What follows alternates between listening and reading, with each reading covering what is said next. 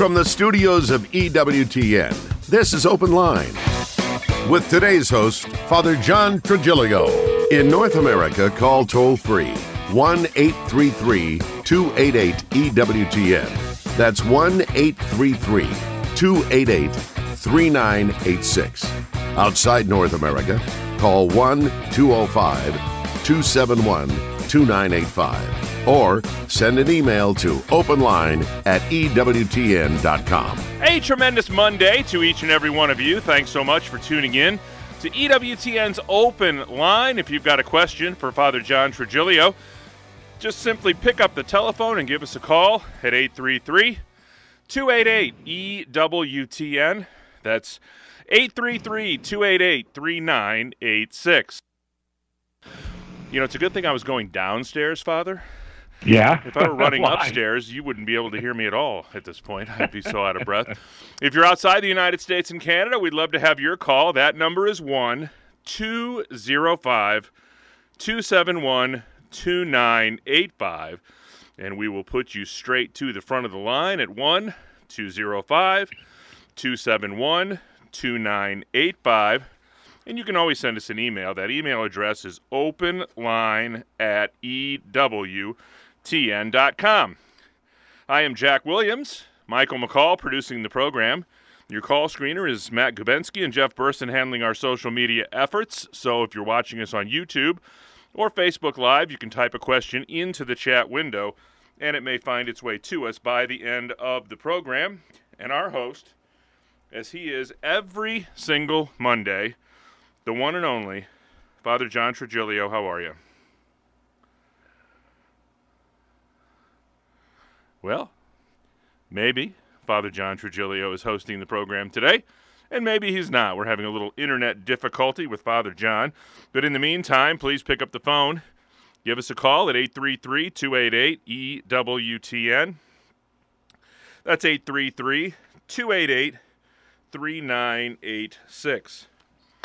The email address, openline@ewtn.com, and we may use your email at the beginning of a program or on a special mailbag edition of EWTN's Open Line Monday. Either one are a definite possibility.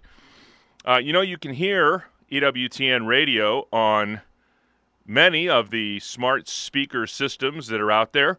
Give it a try when you have an opportunity. Just simply say, "Alexa, ask EWTN to play radio," and voila, you will be up and running. 833-288-EWTN is our toll-free number, 833-288-3986. Father John, are you there? Yes, I am. Oh, well, look at that. Nice of you to join us. We had a power outage for some reason. Well, that's no good. Yeah. Okay, all difficult questions. That's your penance. Yeah.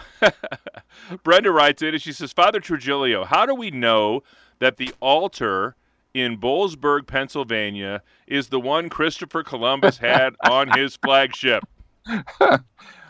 Well, because the guy who ran the police told me. Father Briganti and I celebrated Mass there in 1992, the quincentenary of Columbus's discovery of America, and the Ball family, which the place is named after Boalsburg, just outside of Penn State main campus. The Ball family married into the Columbus family, so one of their ancestors married Christopher Columbus's descendant, and they inherited the whole lock, stock, and barrel of everything he had over there in Europe. And so they brought it here in the United States, and we celebrated Mass on the altar. Now, I'm sure there's some way of verifying it. I didn't ask for any papers or anything like that, but it was a great honor for us to celebrate Mass on that. And the man who showed us the place, who was the curator, said, and it did look over 500 years old, not only the altar, but even some of the things that they had. So, yeah, I mean, whether or not the Smithsonian would verify it, I don't know. I mean, really, all you had to do was ask it if it takes the first Monday in October off. I did notice some Italian stuff laying around there. There you go. 833-288. EWTN is our toll-free number. 833-288-3986. Al writes in, my wife, who is a convert, was having a conversation with her mother, who was baptized a Catholic but has been a Protestant since her teenage years. My wife asked her why she doesn't practice the faith, and she said it's because my wife's mother's mother was Catholic and married outside of the faith without dispensation.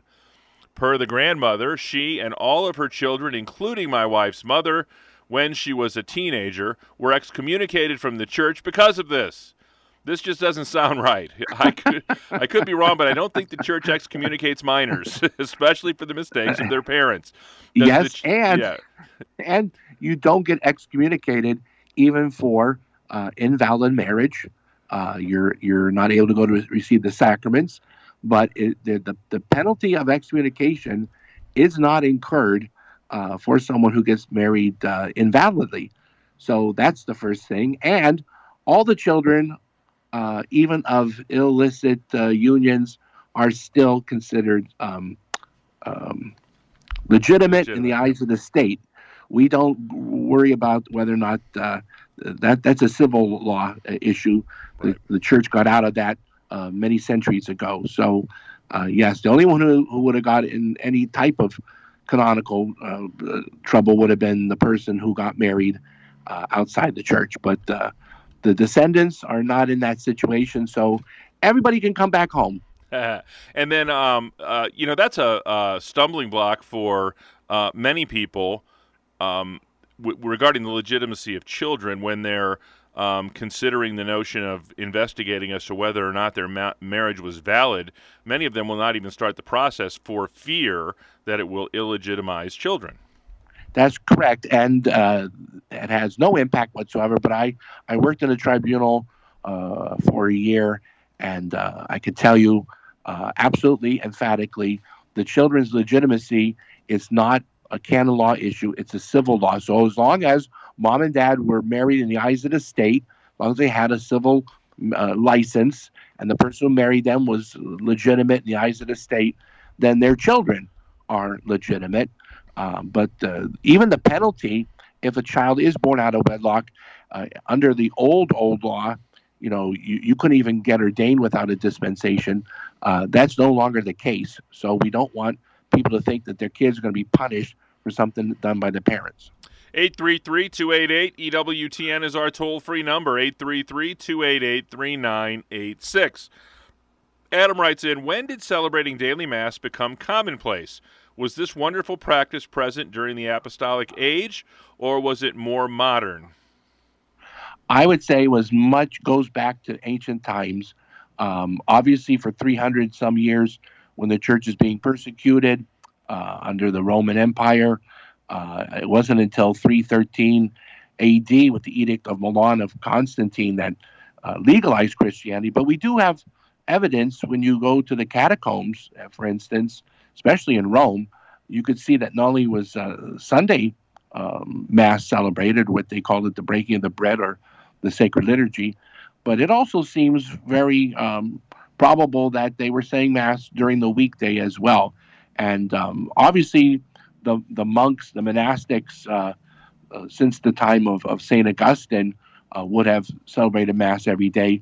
As in regards to the lay faithful, it would all depend on where they were located.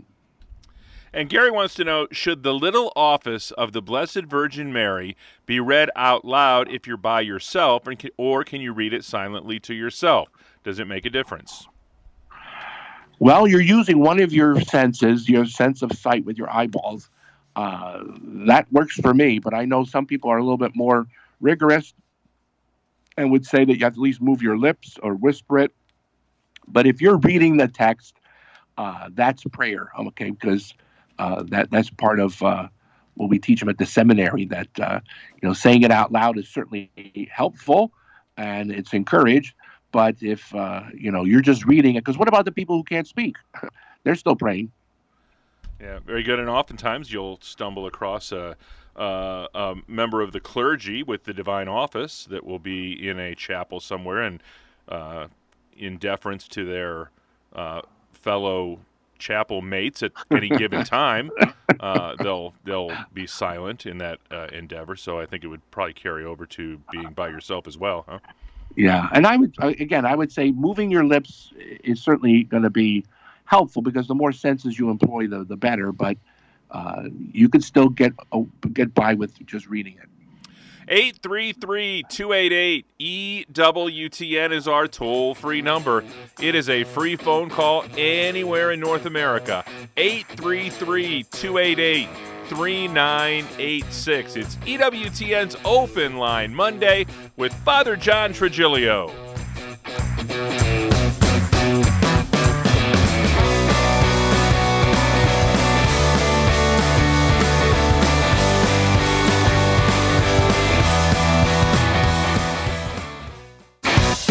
This is Open Line on the EWTN Global Catholic Radio Network. If you have a question, call 1-833-288-EWTN. That's 1-833-288-3986. Outside North America, call 1-205-271-2985. Or send us an email to openline@ewtn.com.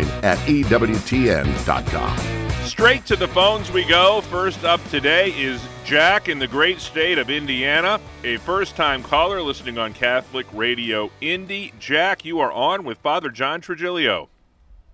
Thank you, Jack. Go right ahead with your question. Okay.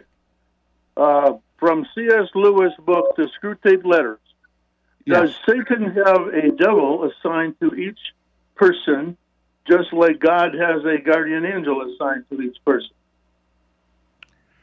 Well, that was the hypothesis of C.S. Lewis, not just in his fictional work, The Screwtape Letters, but I think even theoretically.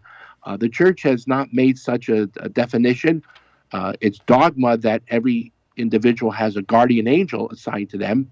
Whether or not the devil would assign a misguardian, fallen angel, I don't know. It's speculative to say the best. I would say though, the devil's not beyond doing something like that. There are so many fallen. Now, in regards to number wise, 1/3 of the angels went bad, 2/3 remained good. Yeah, I was going to say he's outnumbered 2 to 1. So, but that's in regards to angels. And with if you had your personal demon, who's to say you're not getting a retread, someone that was used before? But I would say it's more important to realize that the devil does not tolerate mutiny.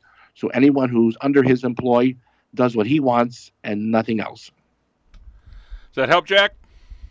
Thank you, Jack. I appreciate that. And by the way, I like your wife's show, too. Thank you. I like it myself. 833-288-EWTN. A pair of Jacks. Father, have you ever been in the presence of such brilliance? 833. I wish I had that at Atlantic City. 833-288-3986. We head next to Lafayette, Louisiana. Jimmy is a first-time caller listening on Sirius XM Channel 130. Jimmy, you are on with Father John Trigilio. Thank you. Thank you, Father. I don't have a question I don't understand. When we're saying our prayers in church and it says we shall be judged, he will judge the living and the dead. I don't understand how you would judge the dead. I thought they would already be judged. Yes, you are right. It's a figure of speech because judgment takes place at death. You're not judged while you're alive, but the very moment you die, and you're one of the dead, a particular judgment takes place. But we also have the general judgment, which takes place at the end of time with the second coming of Christ. And at the general judgment, it's not a reprieve. It's not an appeal. It's just a manifestation of all the private judgments that have been made through the centuries. So to judge the living and the dead, it's a way of describing that God's jurisdiction is over both the living and the dead. How's that, Jimmy?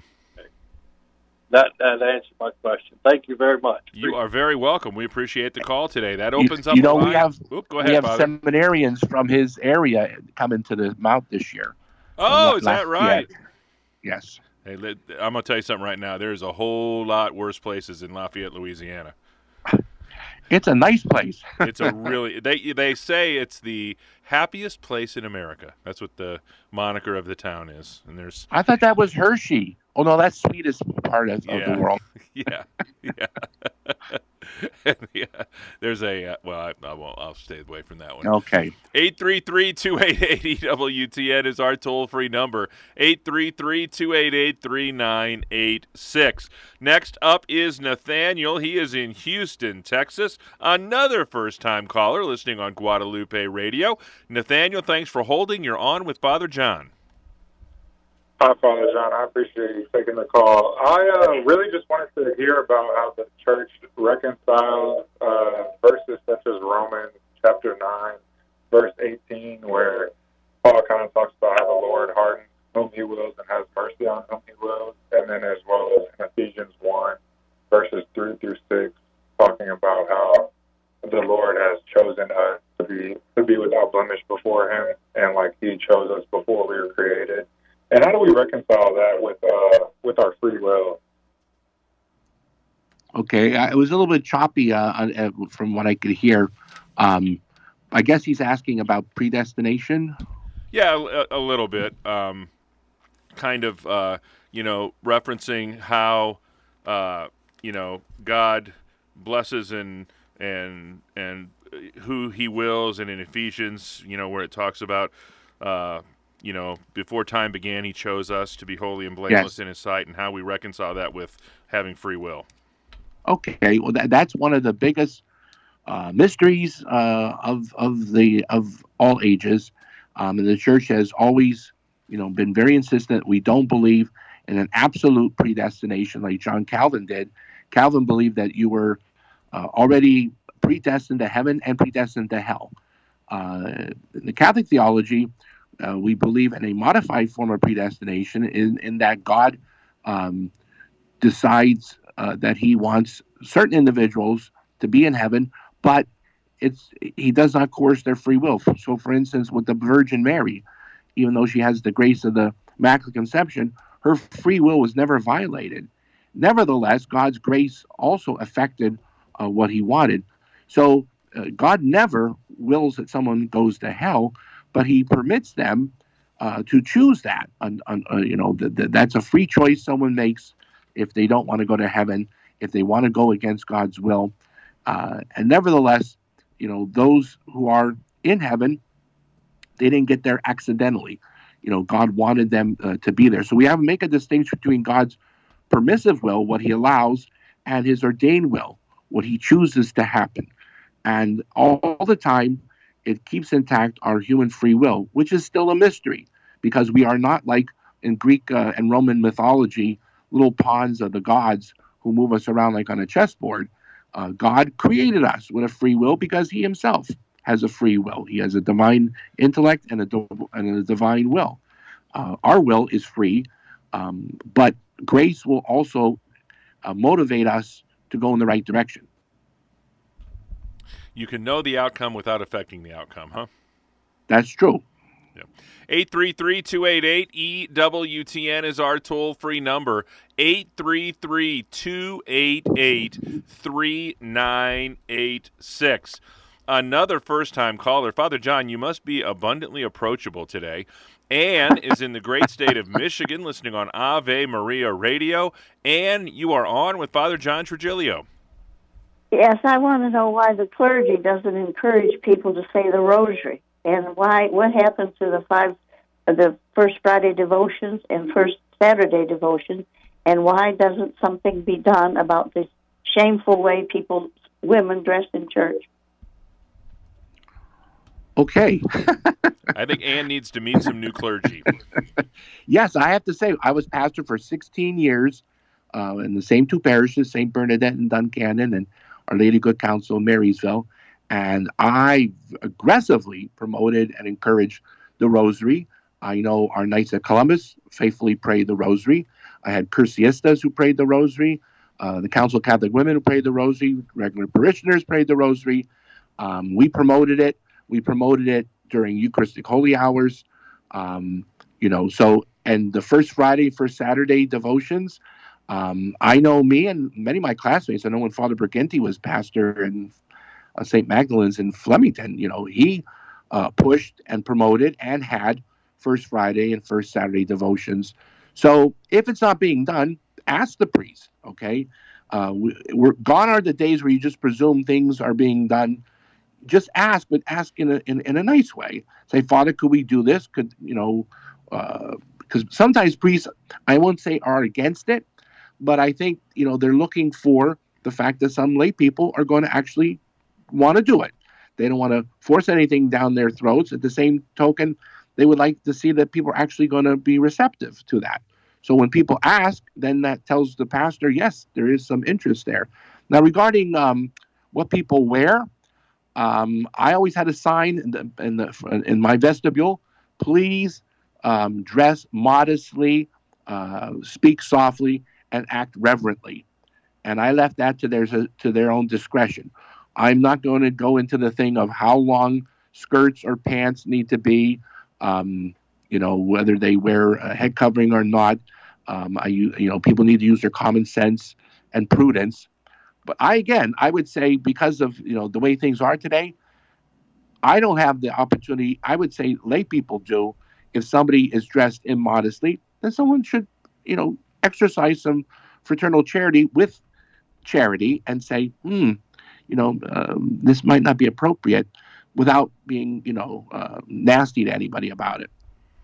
And I think that's the key to it is that if we approach it with an inviting spirit and a gentle spirit, I know more about the faith today than I knew yesterday. I am more devout in my faith today than I was yesterday. And I think that can be said about almost all of us, and we should keep that in mind when we're approaching other folks, huh? Absolutely.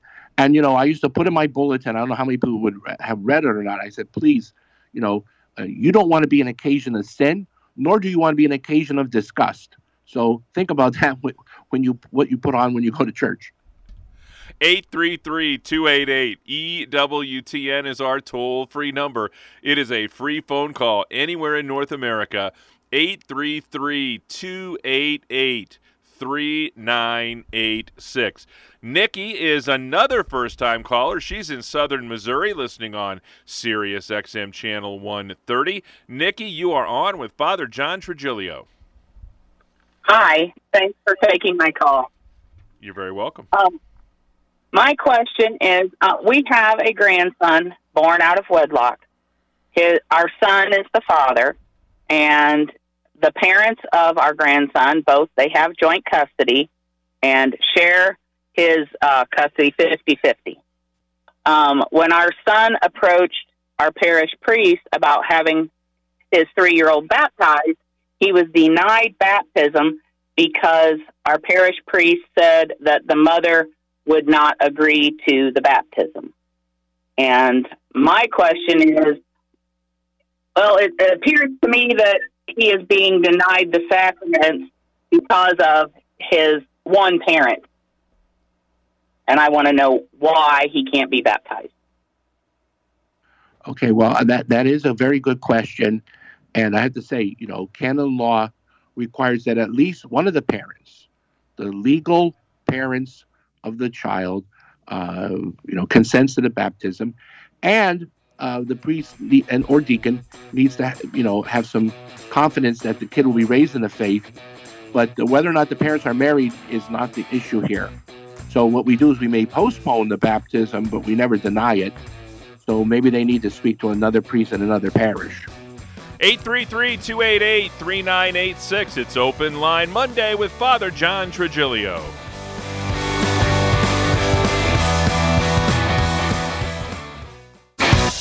This is Open Line on the EWTN Global Catholic Radio Network.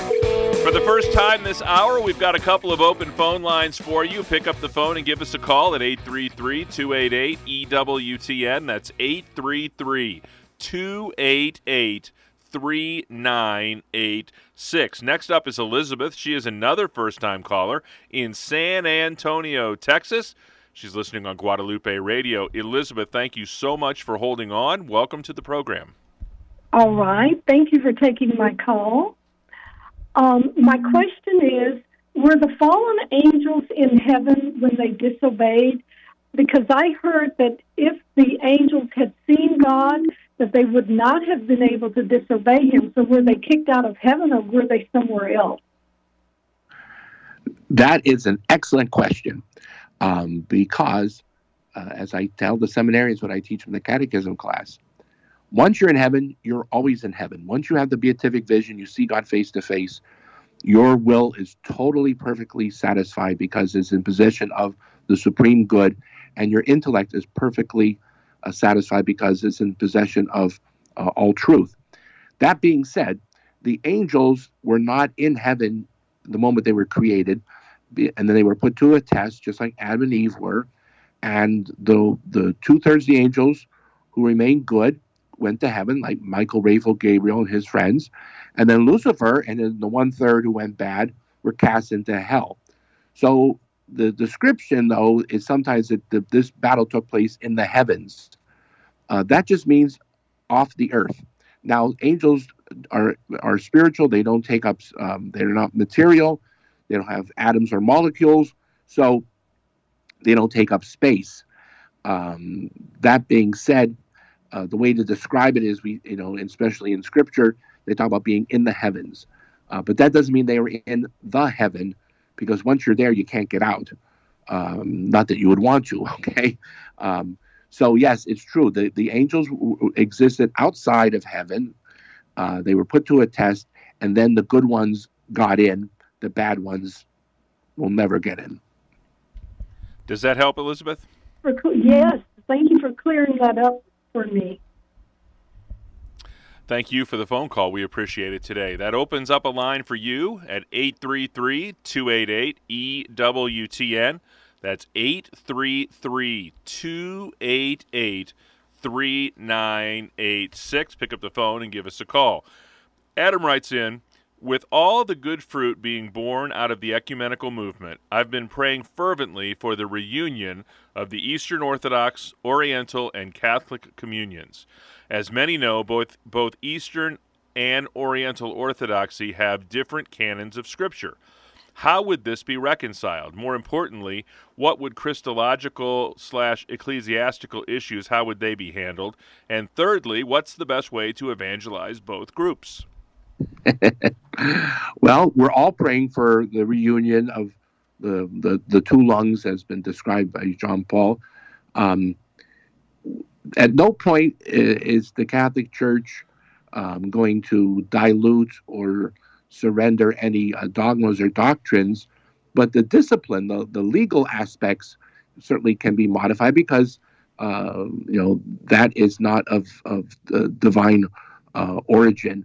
So, the fact that the Pope is the supreme head of the Church, the Vicar of Christ, the successor of St. Peter, that's an article of faith.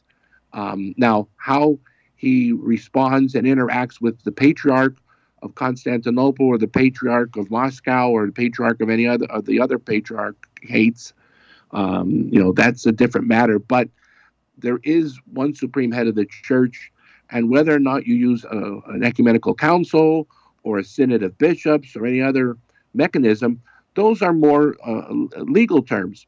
The canon of Scripture certainly, was defined for us at the Council of Trent.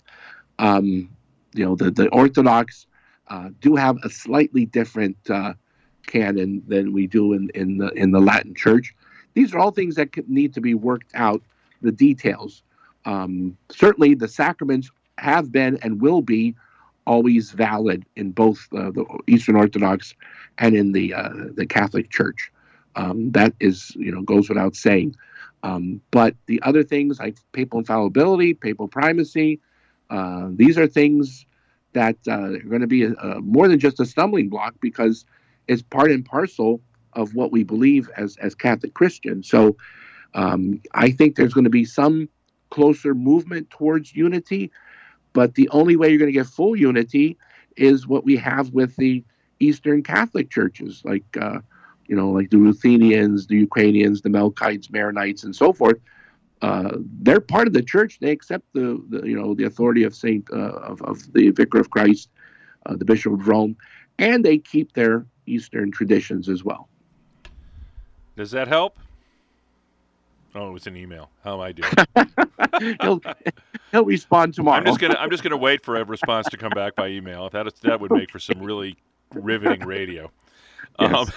833-288-EWTN is our toll-free number. All right, now you've done it, Father. You have confused Noreen in Wyoming. Uh-oh. She is listening on Spirit Catholic Radio today.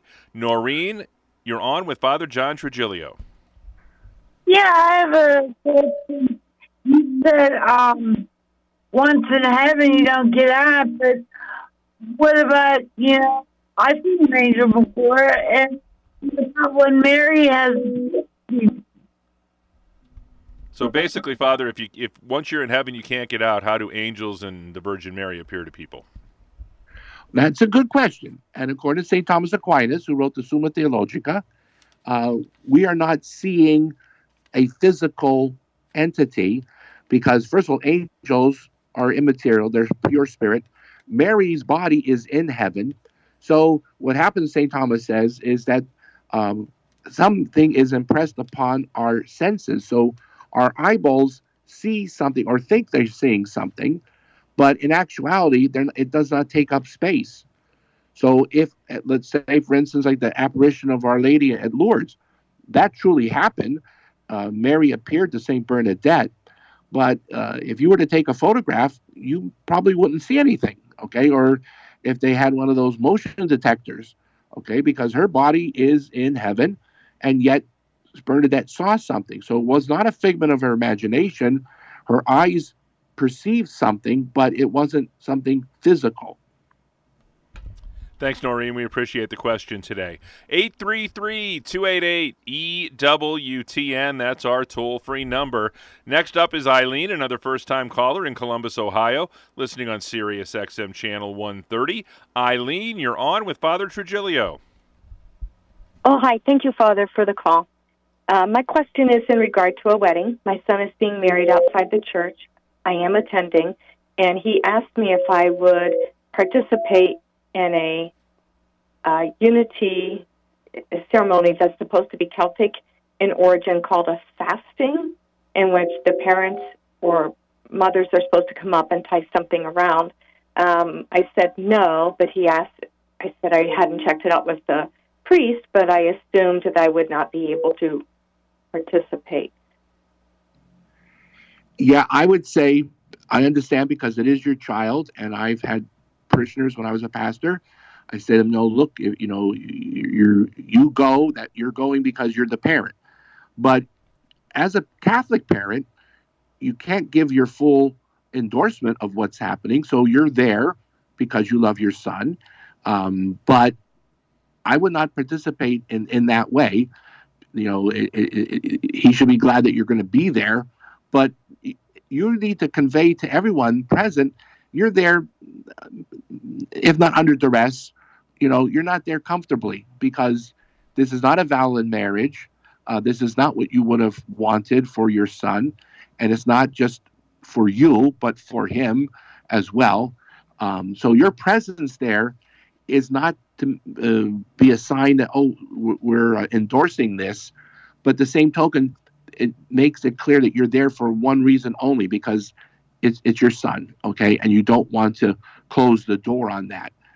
That being said, I know some parents who, opted not to go at all, and I respect that. But those who do go, I can understand them going. You have to make it look as if, this something else is going on. I had a wedding once where some Southern Baptists came, and they were there, but everybody could tell, they weren't happy campers. They were not rude. They were not obnoxious.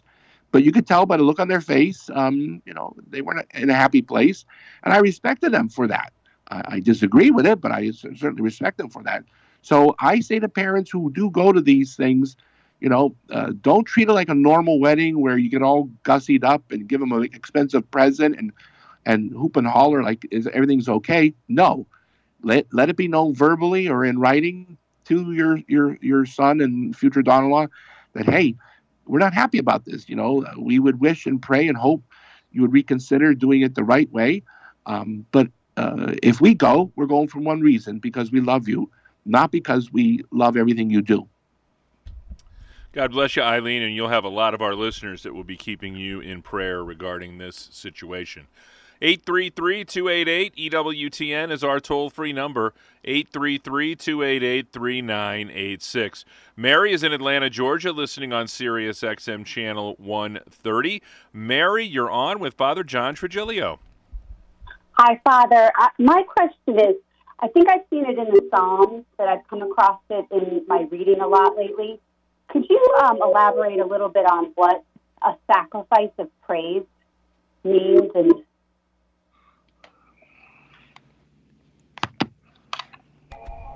Father, are you with us? Yes. Sacrifice of praise. Can you elaborate on that? Okay, well, there's a number of interpretations one could give to that.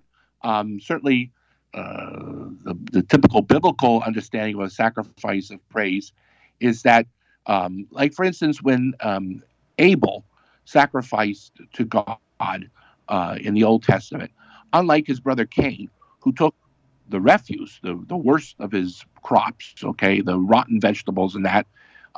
Abel took the best of his herd, sacrificed it, but not out of an odious obligation, but because he wanted to give praise to God, to show that God was the most important thing to him. And so he did it with happiness and joy. And so it's like when a mom or dad makes sacrifices for their children, it's, the proper way is not out of odiousness that, this is something I have to do because I'm their parent and I brought them into the world, but I love my children. Or conversely, when you're taking care of your older parents, I'm making these sacrifices out of my gratitude for what they've done. And so a sacrifice of praise, is making time for a holy hour. A sacrifice of praise is getting to Mass every Sunday or weekday Mass, or praying your rosary every day, or reading the scriptures every day. It's a little inconvenience, but it's the right intention of why you're doing this. Does that help? Very helpful. Thank you. You're very welcome. We appreciate the phone call. 833-288-EWTN is our toll-free number, 833-288-3986. Teresa is in Seattle, Washington, watching us today on YouTube. Teresa, thanks for holding. You're on with Father John. Hi, Father John. Thanks for taking my call. Can you hear me okay? Yeah, we can hear you just fine. Okay, great. I'm stopping. I had something happen to me a long time ago, and I'm just wondering if it was real or not. My sister and I were caravanning on a camping trip in two different cars, and her car was involved in a wreck, and she died there on the road. We were in Alaska, so there was no help for her. They couldn't get to her soon enough. And so when we were going to the hospital with the other people, I got in the front of the ambulance with the ambulance driver, and I was, as you might know, just heartbroken and absolutely devastated. But the ambulance driver was a man, and my question is can Satan present himself to you as a human? Because the ambulance driver, when I was getting in the car, was kind and nice and being very thoughtful. But he said something like, how are you feeling? And I said, I am just thanking God that I believe in God because I know she's in heaven. And he physically changed appearance. I don't know how else to say it, but he was dark and he was old and it was almost smoky. And he started talking very loudly, saying, "What do you mean? Your sister's in heaven. There is no heaven. There is no God. He would never let this happen to you. He would never let your sister die on the side of the road. This is ridiculous for you to hang on to this. Stick up for yourself." I mean, he just went on this roll of these horrible things. And I had a little card in me that said New Life is. Somebody just handed me this card that afternoon that said New Life is Salvation in Jesus Christ. And I pulled it out for some reason, and I read it to him. And he just became the same man, the younger ambulance driver. It was, it was day and night. It's just a switch from yelling at me and telling me that there was no God to he went away, and the man was back. And my family thinks that I just lost my head for a minute and lost my mind because of what I've just been through. But I know it's felt truly like the devil, and I wonder, does he ever manifest that way? Well, it certainly is not beyond his purview. I mean, he is able to appear, as we read in Scripture, as an angel of light, although it's a false angel of light. So, yes, he can appear in any form he wishes, and it's not like Hollywood where he's going to appear as, with a goat's legs and a pointed tail and horns and a pitchfork, because if people saw that, they'd run right away to church or they'd run away. I certainly believe that he can and does appear and manifest himself under the guise of a human being. I also believe that he can possess a person. But I also believe that human beings can be, sad to say, downright mean, nasty, and cruel as well. So it could have been that ambulance driver was just nasty and you were able to help him see the light, or the devil was, trying to take advantage of the fact that you were in a bad place. But certainly, I mean, I understand what you were going through. I had a brother who was killed by a drunk driver many years ago, and it's devastating, but it's only our faith that keeps us going. God bless you, Teresa. We appreciate that phone call, and we'll keep you in our prayers. Next up is Billings, Montana. Gary is listening on Billings, Catholic Radio. Gary, you're on with Father John. Hello, gentlemen. Thanks for taking my call. I really appreciate your show. I know in the end of John's Gospel, there's a scene where the apostles, go out fishing, and they come back and they say they caught 153 fish. And so I thought in days gone by that's kind of an interesting detail that somebody added, but that I got to be open to John using a number like that in some kind of a symbolic way. And I just thought, well, maybe Trigilio would be interested in making a comment on that. Well, I'm glad you make that question, because when I was in the seminary, one of our professors tried to make us believe that was evidence that John made that up, because he was saying there were 153 different known dialects or languages at that time, and this was a numerological construct of John. I talked to my mentor, Father Levis, of happy memory, and he said, John, it's not either or, it's both and. It can be actually 153 fish. And he says, certainly, John, they would have counted because they were fishermen. They know how to count fish. And the fact that it coincides with the fact that there were that many languages or dialects, God's able to make things which may appear to us as coincidence, but we call it divine providence. Yes, John uses a lot of metaphor and allegory, but the same token, all the Gospels, all of Scripture, we believe, was inspired by the Holy Spirit. And biblical inspiration means that every single word, nouns, verbs, adjectives, adverbs, prepositions, were all inspired by the Holy Spirit.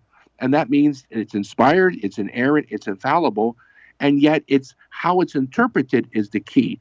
Some things are to be interpreted literally. Some things are to be interpreted allegorically. Like when Jesus says, if your right eye causes you to sin, pluck it out. Thankfully, we don't interpret that literally. Otherwise, there'd be a lot of people wearing patches walking around town, especially with electronic media these days. So, yes, I believe that there was actually 153 fish that were in there. And I believe that John saw, beyond what was happening and saw, yes, this is he's connecting dots, and so I think it can be both and not either or. Be sure to check out More to Life tomorrow morning at 10 a.m. Eastern Time with Dr. Greg and Lisa Popchak. Eastern, 10 o'clock Eastern Time. People pleasing. Are you exhausted from trying to make everybody happy all the time? The Popchaks will help you take care of others while still taking care of yourself. That's More to Life tomorrow morning, 10 a.m. Eastern Time, right here on EWTN Radio. Next up is Chris in the great state of Illinois, listening on the EWTN app. Chris, you're on with Father John Trigilio. Hi, thanks, guys. I'm just following through on the angel question about them. you know, once they're in heaven, they don't leave heaven. But I was wondering about our guardian angels. So are they never been to heaven yet? Well, yes. See, the angels who are in heaven, including our guardian angels, they don't actually leave heaven because, again, they're spirit, so they don't take up space. So when your guardian angel's with you, they're not there, and they left heaven. That's in the same way when a demon, a devil, possesses someone, they're still in hell. The demon's still in hell, and yet, you know, we have our way of understanding things as human beings, because we're body and soul. We take up space. We exist in time. It's hard for us to wrap our minds around that. But a demon's always in hell. An angel's always in heaven, and yet they can also somehow operate here among us here on earth. And that's because they are spiritual. They do not take up space. They do not have materiality to them. God bless you, Chris. We appreciate the phone call. So what you're saying is they're working remotely, Father? Yeah, with a little bit more, with more oomph to it, yeah. We'll head back to your neck of the woods, Uniontown, Pennsylvania. Michael is listening on Sirius XM Channel 130. Michael, you're on with Father John Trigilio. Hello, Father. We lost our son, who was 35, a couple years ago. He left a wife and two little boys, and I pray for him daily. And I know a lot of non-Catholics don't believe in praying for the dead. I would like to think that my prayers would maybe shorten his time in purgatory, because I believe he's in purgatory. And I would just like to have some confirmation, but just some words in that regard. Yes, I'm sorry for your loss. And as I mentioned to another caller, my brother died. He was 33 when he was killed by the drunk driver. And I had another brother who was 26. He died of muscular dystrophy. Yes, it's a good thing for us to pray for the dead. You know, it's in the book of Maccabees. And, you know, if someone's in heaven, they don't need prayers. If they're in hell, prayers won't do them any good. But if they're in purgatory, and that's a state of cleansing, it's not hell with parole. It's not some kind of spiritual jail. It's a state of cleansing. That's why we use the word purgatory. Somehow, we don't know exactly how, somehow prayer does help. So having masses offered for our dead is one of the best things that can be done. Unfortunately, I saw as a pastor, it's starting to drop off. People, you know, just presume everyone's in heaven. So after the funeral, nobody's having masses celebrated for their loved ones. And I thought, geez, if I was in purgatory, I would want masses offered for me. And we had a priest at the seminary told us of a convent where something was going on. It was nothing malevolent or scary, but little things were going on. And they found out there was a nun who died tragically in the laundry room.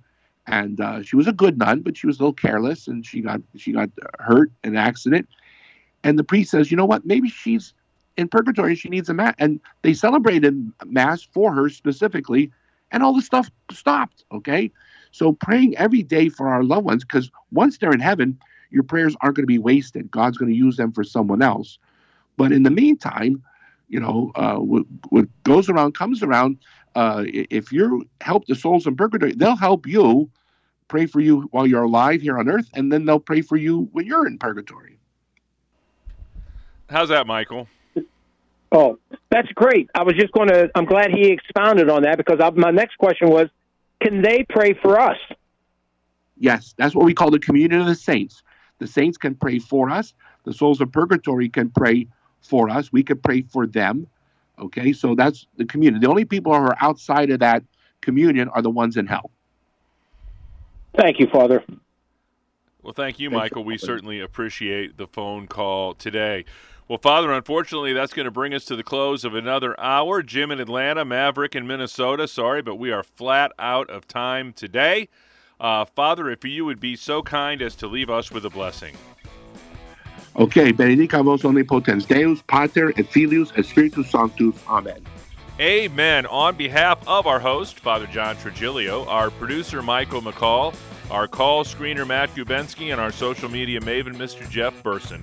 I'm Jack Williams. Thanks for helping us kick off another great week of EWTN's Open Line. Tomorrow, talking faith, family, and fellowship as Father Wade Meneses is in the house. Father Mitch is here on Wednesday. Thursday, it's Father Brian Malady. And our very own Vice President of Theology, Mr. Colin Donovan, will be here on Friday for EWTN's Open Line. Until we get together tomorrow with Father Wade, God bless.